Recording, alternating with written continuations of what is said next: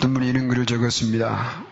당신이 말하고 살면 당신은 이미 아는 것을 말할 것이며 당신이 들으며 산다면 무엇인가 새로운 것을 배울 것이다.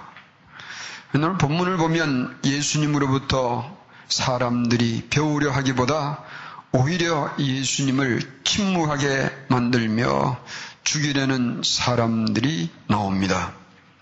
예수님은 죽음을 눈앞에 두고 마지막 보내신 이 며칠의 여정을 보면 자신을 죽이려는 이 사람들과 시간을 보내시려고 작정하신 것이 틀림이 없는 것 같습니다. 도처에서 시간마다 예수님을 죽이려는 악한 자들과 시간을 보내시고 계십니다. 그런데 예수님께서 사람을 바라보는 시각과 사람들이 예수님을 바라보는 이 안목의 차이는 가히 땅과 하늘의 간격이요, 죽음과 생명의 격차이며 멸망과 구원의 차이인 것을 보게 합니다. 오늘 먼저 이 사람의 본성을 생각해 보겠습니다. 우리는 같은 사건과 환경과 일들을 경험하면서도 각기 이해하는 깊이와 반응의 내용이 다릅니다. 마음에 무엇을 소중히 여기는가에 따라서 모든 것을 평가하며 다르게 반응하기 때문에 그렇습니다. 김린서 목사는 사람이 마음이 바르지 못하면 그 속에는 성령이 내주하지 못하며 마음이 바르기 전에는 교회를 바로 잡을 수가 없고 마음이 바르기 전에는 하늘에서 내리는 은혜를 담을 수 없습니다. 말하며 마음의 위치가 바르지 못하기 때문에 하늘 소리를 바로 듣지 못하며 하늘 빛을 바로 보지 못하며 사랑할 사람을 밉게 보고 하늘 것은 적게 여기고 땅의 것은 크게 보는 착각이 생긴다. 사람의 마음이 삐뚤어졌는지라 인생관, 세계관, 종교관이 모두 잘못되었고 잘못된 인생관, 세계관, 종교관은 천하를 엎드려뜨리며 교회를 그릇되게 하였다. 천하를 망하게 하는 자와 교회를 어지럽게 하는 자는 바르지 못한 마음을 가진 자이니 위를 향하여야 할 심기는 아래로 삐뚤어지고 하나님을 향하여야 할 마음이 세상으로 삐뚤어져 버렸다라고 표현을 합니다. 그러면서 사람은 네 가지의 욕심, 식욕, 성욕, 탐욕, 명예욕 때문에 망한다고 하였습니다. 과연 사람은 마음에 채운 욕심으로 무너집니다. 아담은 식욕에 넘어져 선악과를 먹고 심령이 파산하였고 용장 다윗은 성욕에 무너져 아내자를 범하고 집안과 나라를 소란하게 만들었고 유다는 탐욕에 무너져 예수님을 은30에 팔고 망하였으며 명예욕은 사울 왕으로 하여금 하나님의 영웅 다윗을 죽이려다가 망하였습니다. 그러므로 크게는 인간의 역사는 마음이 삐뚤어진 사람들이 일으킨 사건들로 얼룩져 있고 작게는 우리 개개인의 삶도 삐뚤어진 우리 마음으로 행했던 언행과 선택으로 후회스럽도록 추하게 얼룩져 있습니다. 켈빈 쿨리치 대통령이 하루는 혼자 교회를 다녀왔더니 부인이 줄 설교가 어땠는지를 물었습니다. 쿨리치는 아주 불편한 기분으로 대답했습니다. 부인이 다구쳐 물었습니다. 도대체 무슨 설교였어? 죄에 관하여 설교였어. 그래, 목사님은 뭐라고 했던가요? 목사는 죄를 반대한다고 했어. 기분 나빠했습니다. 불편해했습니다. 인간의 본성이 추함은 우리 마음이 추한 때문이며 우리는 추한 마음을 들춰내면 싫어하고 고치라고 하면 분노해야 합니다. 오늘 분문에 보면 삐뚤어진 마음으로 예수님을 대하는 사람들이 자신을 구하여 주시는 구주로 오신 성자 하나님의 아들을 죽이려고 합니다. 이들에게서 우리는 삐뚤어진 인간의 본성을 보게 하며 그러나 이들을 대하시는 예수님에게서 하나님의 숭고하신 선택과 계획을 볼 수가 있습니다. 오늘 본문에는 네 종류의 사람들이 나옵니다. 첫째는 바리새인들이요, 둘째는 헤롯 당원들이며 셋째는 사두개인들이요, 넷째는 서기관입니다. 먼저 바리새인들을 생각해 보겠습니다. 이들은 유대 교회 개혁을 일으켰던 경건주의자들입니다. 대단히 종교적입니다. 이들은 종교적 그리고 사회적 지도자들이었습니다. 그러나 정치적으로는 반로마파이며 로마 제국에게 세금 내는 것을 반대하며 싫어했던 사람들입니다. 반면에 헤롯 당원들은 친 헤롯 왕파였으며 헬라의 이방 문화를 즐긴 친 로마 당으로서 가이사에게 가이사는 로마 황제의 타이틀입니다. 가이사에게 세금 내는 것을 찬성하였던 사람들입니다. 그러므로 이 바리새인들과 헤롯 당원들은 함께 어울릴 자들이 아니었습니다. 그런데 이날 이들은 하나가 되었습니다. 다윗의 아들로 예루살렘을 입성하신 예수님은 이 바리새인들에게는 가시 같은 존재요. 예루살렘의 왕의 칭송을 받으며 입성하신 예수님은 이 헤롯 당원들에게는 그냥 둘 수 없는 제거 대상이었습니다. 그래서 이들은 한패가 되어서 질문을 준비하고 예수님을 잡으려고 왔습니다. 여기 잡으러 왔다는 단어는 헬라어로 원문을 찾아보면 사냥하여 잡는다는 뜻을 가지고 있습니다. 이들은 예수님을 사냥감 사냥하듯 잡으려고 왔다는 것입니다. 이들이 예수님에게 한 첫 인사는 대단한 내용을 가지고 있습니다. 선생님이여 우리가 아노니 당신은 참되시고 아무라도 거리끼는 이신이 없으시니 이는 사람을 외모로 보지 않고 오직 참으로서 하나님의 도를 가르치심이니이다. 대단한 칭찬 같습니다. 그러나 이들의 말 뒤에는 악한 뜻을 담고 있습니다.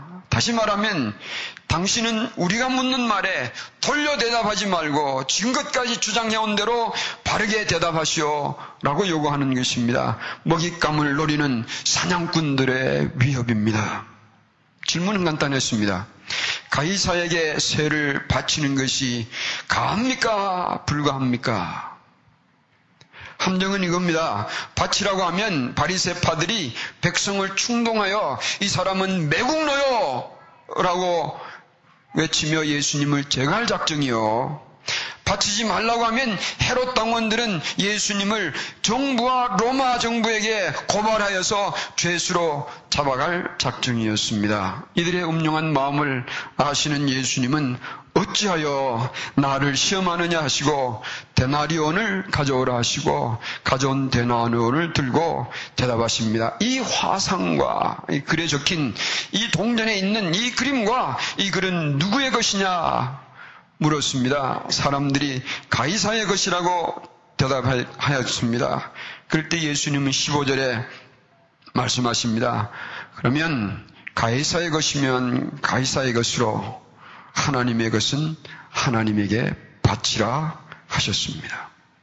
이 예수님의 대답은 종교와 정치의 분리를 말하든가 아니면 현 정치 체제에 순복하라는 그런 가르침 아니면 신문인으로서의 의무를 다하라는 그런 가르침과는 다른 의미를 가지고 있습니다.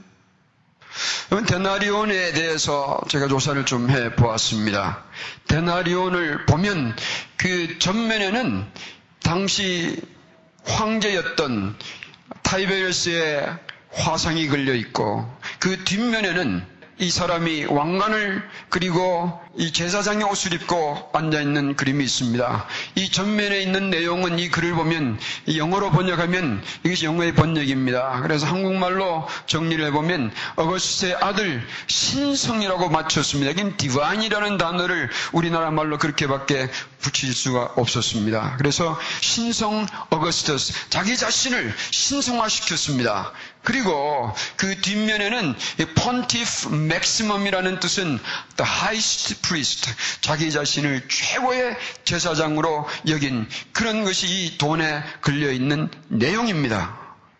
그렇다면 여기에 이 뒷면에 있는 이 글에 적힌 것을 본다면 로마 황제를 자신을 신의 아들로 붙여놓은 이 동전을 향하여서 본다면 이 돈에 걸려 있는 대로 황제의 위치를 신성하게 인정할 것인지 하나님을 경호하는 자에게는 아무리 돈의 그림에 그렇게 그려 있어도 황제를 신의 아들로 인정하지 않을 것인지를 결정해야 합니다. 이 돈을 가이사의 것으로 아는 자들의 마음에는 하나님이 없는 자들이니 그런 자는 가이사에게 세를 바칠 것입니다. 그러면 오늘 예수님의 이 대답은 질문한 자들의 마음을 오히려 그들의 마음에 현주소 위치를 짚어주는 답이었습니다. 너희들이 가이사에게 속한 자들이냐? 그러면 가이사에게 바칠 것이요. 하나님에게 속한 자들이냐? 그러면 하나님께 바칠 것이라 되물으시는 역설적인 질문입니다. 쉽게 얘기를 하면 가이사를 택할 것이냐? 하나님을 택할 것이냐? 그것은 너희들이 결정할 것이라. 아, 가이사를 택하지 않고 하나님을 택하면 당장 지금 핍박이 오고 있는데요. 당장 위협이 다가오는데요. 그래요. 핍박이 두려운 자는 가이사를 택할 것입니다. 여러분, 가이사를 택하겠습니까? 하나님을 택하겠습니까? 오늘도 우리는 이 질문 앞에 진실하게 대답해야 할 것입니다. 예수님의 대답에 저들은 심히 경멸롭게 여겼습니다. 쉽게 말하면 더 이상 예수님께 따지고 들 수 없었다 그 말입니다. 그러니까 이제는 18절에서부터 27절에 사두 개인들이 도전합니다. 이 사두개인들은 로마와 헬라 문화와 타협하며 성전을 관리하였던 부유한 권력층들이었고 이들은 종교적인 하여도 부활도 믿지 않았습니다. 천살도 믿지 않았습니다. 영도 믿지 않았습니다. 아주 세속화된 유대인들이었습니다. 그러므로 부활을 주장하는 바리새인들과 이 사두개인들 부활을 반대하는 사두개인들과는 어울릴 수 없는 자들입니다. 그러나 이들도 예수님을 제거하는 일에 한 패가 되었습니다. 그리고 예수님을 책잡으려고 질문을 합니다. 여러분 신명기와 유대의 관습을 보면 형이 결혼했는데 자녀 없이 죽게 되면 다음 동생이 형수를 아내로 맞이하여서 자손을 이어가게 해야 합니다. 이들은 이것을 근거로 일곱 형제가 다 자식이 없어 죽게 됨으로 인해서 맏형의 아내를 일곱 형제가 다 자신의 아내로 취하고 살다가 다 같이 죽었다고 한다면 부활 후에 이 여인은 도대체 누구의 아내가 되는 겁니까? 질문합니다. 이들의 질문의 의미는 부활이 얼마나 허구하며 모순된 것인가를 증명하려는 질문이었습니다. 그런데 예수님의 답변은 명쾌하였습니다. 첫째, 사람이 부활하면 이 세상에서 살듯이 살지 아니하고 천사들과 같이 살 것이며, 둘째는 천국에 가면 시집도 장가도 아니가며, 셋째, 부활은 하나님께서 살아계신 하나님께서 행하시는 일이니 반드시 부활은 있다는 것을 확실하게 말씀해 주십니다. 이들은 세상의 지식으로만 알았지만 예수님은 천국도 아시고 하나님도 아시며 부활도 아시는 분이니까 아시는 분이 대답하니 이 사람들도 할 말을 잊었습니다. 바리새인들도 헤롯 당원들도 사두개인들도 예수님을 당하지 못하는 것을 보고 한 서기관이 또 예수님께 질문합니다. 얼마나 무섭습니까, 여기에? 바리새인들이 달려들었고 헤롯 당원들이 달려들었고 세도 사두개인들이 달려들고 이제는 서기관이 달려듭니다. 이 사람의 질문을 보면 선한 의도를 가지고 있는 듯합니다. 그러나 마태복음 22장 54절에 보면 이 율법사도 예수님을 시험하려고 질문하였습니다. 서기관은 또는 율법사는 오늘로 말하면 성경학을 마스터한 성경학 박사들에 해당됩니다. 이 사람도 예수님의 대답에서 오점을 찾으려고 성경 율법에 관한 질문을 합니다. 모든 계명 중에 첫째 가는 계명이 무엇입니까? 이것은 당시 율법학자들 사이에 의논이 분분했던 질문이었습니다.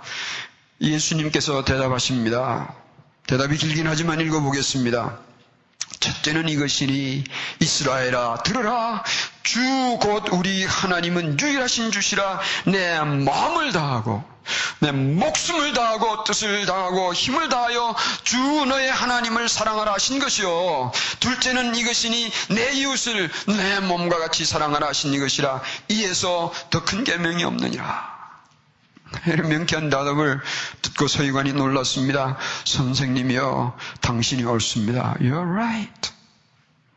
그리고 33절에 더해요 대답을 합니다. 마음을 다하고, 지혜를 다하고, 힘을 다하여 하나님을 사랑하는 것과 또 이웃을 제 몸과 같이 사랑하는 것이 전체로 드리는 모든 번제물과 기타 제물보다 나으니다 대답합니다. 예수님은 이 사람에게 내가 하나님의 나라에 멀지 않도다 칭찬하셨습니다. 그에게 한 가지 우리가 주의할 것은 이 사람은 칭찬은 받았어도 자신을 천국에 들여줄 구원자로 오신 예수님을 메시아로 고백하지 않고 있습니다. 천국으로부터는 멀지 않았어도 천국 문이 되어 주시는 예수님 앞에 천국 문 앞에서 서성이는 자가 되었습니다. 성경 지식인 있어도 이 성경이 증거해 주는 예수 그리스도 메시아를 영접하며 고백할 마음이 없었습니다. 오늘 여기에 등장하는 네 종류의 사람들은 이 천국문이 되어주시는 예수님 앞에 예수님을 떼하며 서성이는 자가 되었지만 천국문 안으로 들어가지는 못하였습니다. 바리새인들은 경건하였고 헤롯 당원들은 세속적이며 사두교인들은 종교적이었고 서기관들은 도덕가였습니다. 그러나 이들 중에는 아무도 예수님을 구주로 영접할 마음은 없었습니다. 바리새인은 하나님이 빠진 종교적 열성에 성자 예수님을 눈앞에 두고도 원수로 여겼고 헤롯 당원들은 지상의 영광을 최고로 여겨 예수님을 제거하려 하고 있으며 사두개인들은 믿는 듯한 유신론적 불신자들이라 천국을 부활을 가르치는 예수님을 그침돌로 보았습니다. 서기관은 성경은 알았으나 하나님께서 보내신 구주 예수님을 알아보지 못하였습니다. 이것이 인간의 비극이에요. 구주로 보내신 예수님을 듣고 보면서도 알지 못하는 이 인간의 무지는 어디서 나오는지 아세요? 마음속에 자기의 욕심을 채우고 있으니 그 눈이 흐려져 버리는 거예요. 그것이 곧 죄가 되는 겁니다. 욕심이 장성한 즉 죄가 되고 죄가 장생한 즉 뭐가 났습니까? 이 죽음이에요. 하나님의 선택을 생각해 보겠습니다. 사람의 마음이 바르지 못하면 바른 일을 할 수가 없고요. 마음이 바르지 못하면 바르게 볼 수가 없습니다. 마음이 삐뚤어지면 바로 행할 수가 없습니다. 마음이 바르지 못하면 은혜를 받으면서도 알지 못하며 마음이 바르지 못하면 진리를 깨달을 수가 없으며 마음이 바르지 못하면 성령의 음성을 따를 수가 없습니다. 사람이 가이사를 선택하면 마음이 삐뚤어지게 되어 있습니다. 그럼 바리새인들의 마음에는 자신들의 의로움이 가이사였고 헤롯 당원들의 마음에는 세상의 향락이 가이사였고 사두개인들의 마음에는 현세의 부귀가 가이사였으며 서기관들의 마음에는 율법 사랑이 그의 가이사였습니다. 우리 인간의 마음에는 가이사가 다 있습니다. 우리의 마음으로 가이사를 섬기면 망하는 거예요. 우리는 결단을 내려야 합니다. 우리 마음속에 자리를 잡으려는 이 가이사를 부셔야 하는 거예요.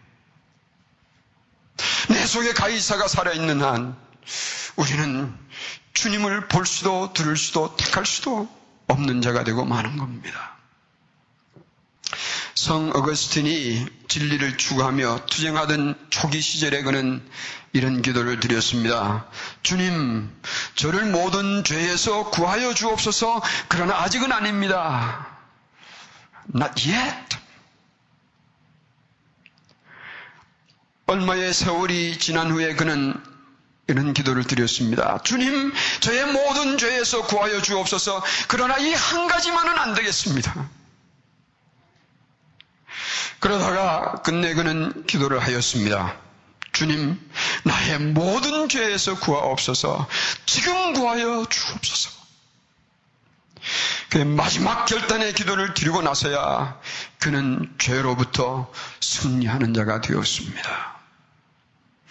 우리에게 자리 잡고 있는 가이사의 뿌리를 제하지 않고는 우리는 주님을 택할 수가 없습니다.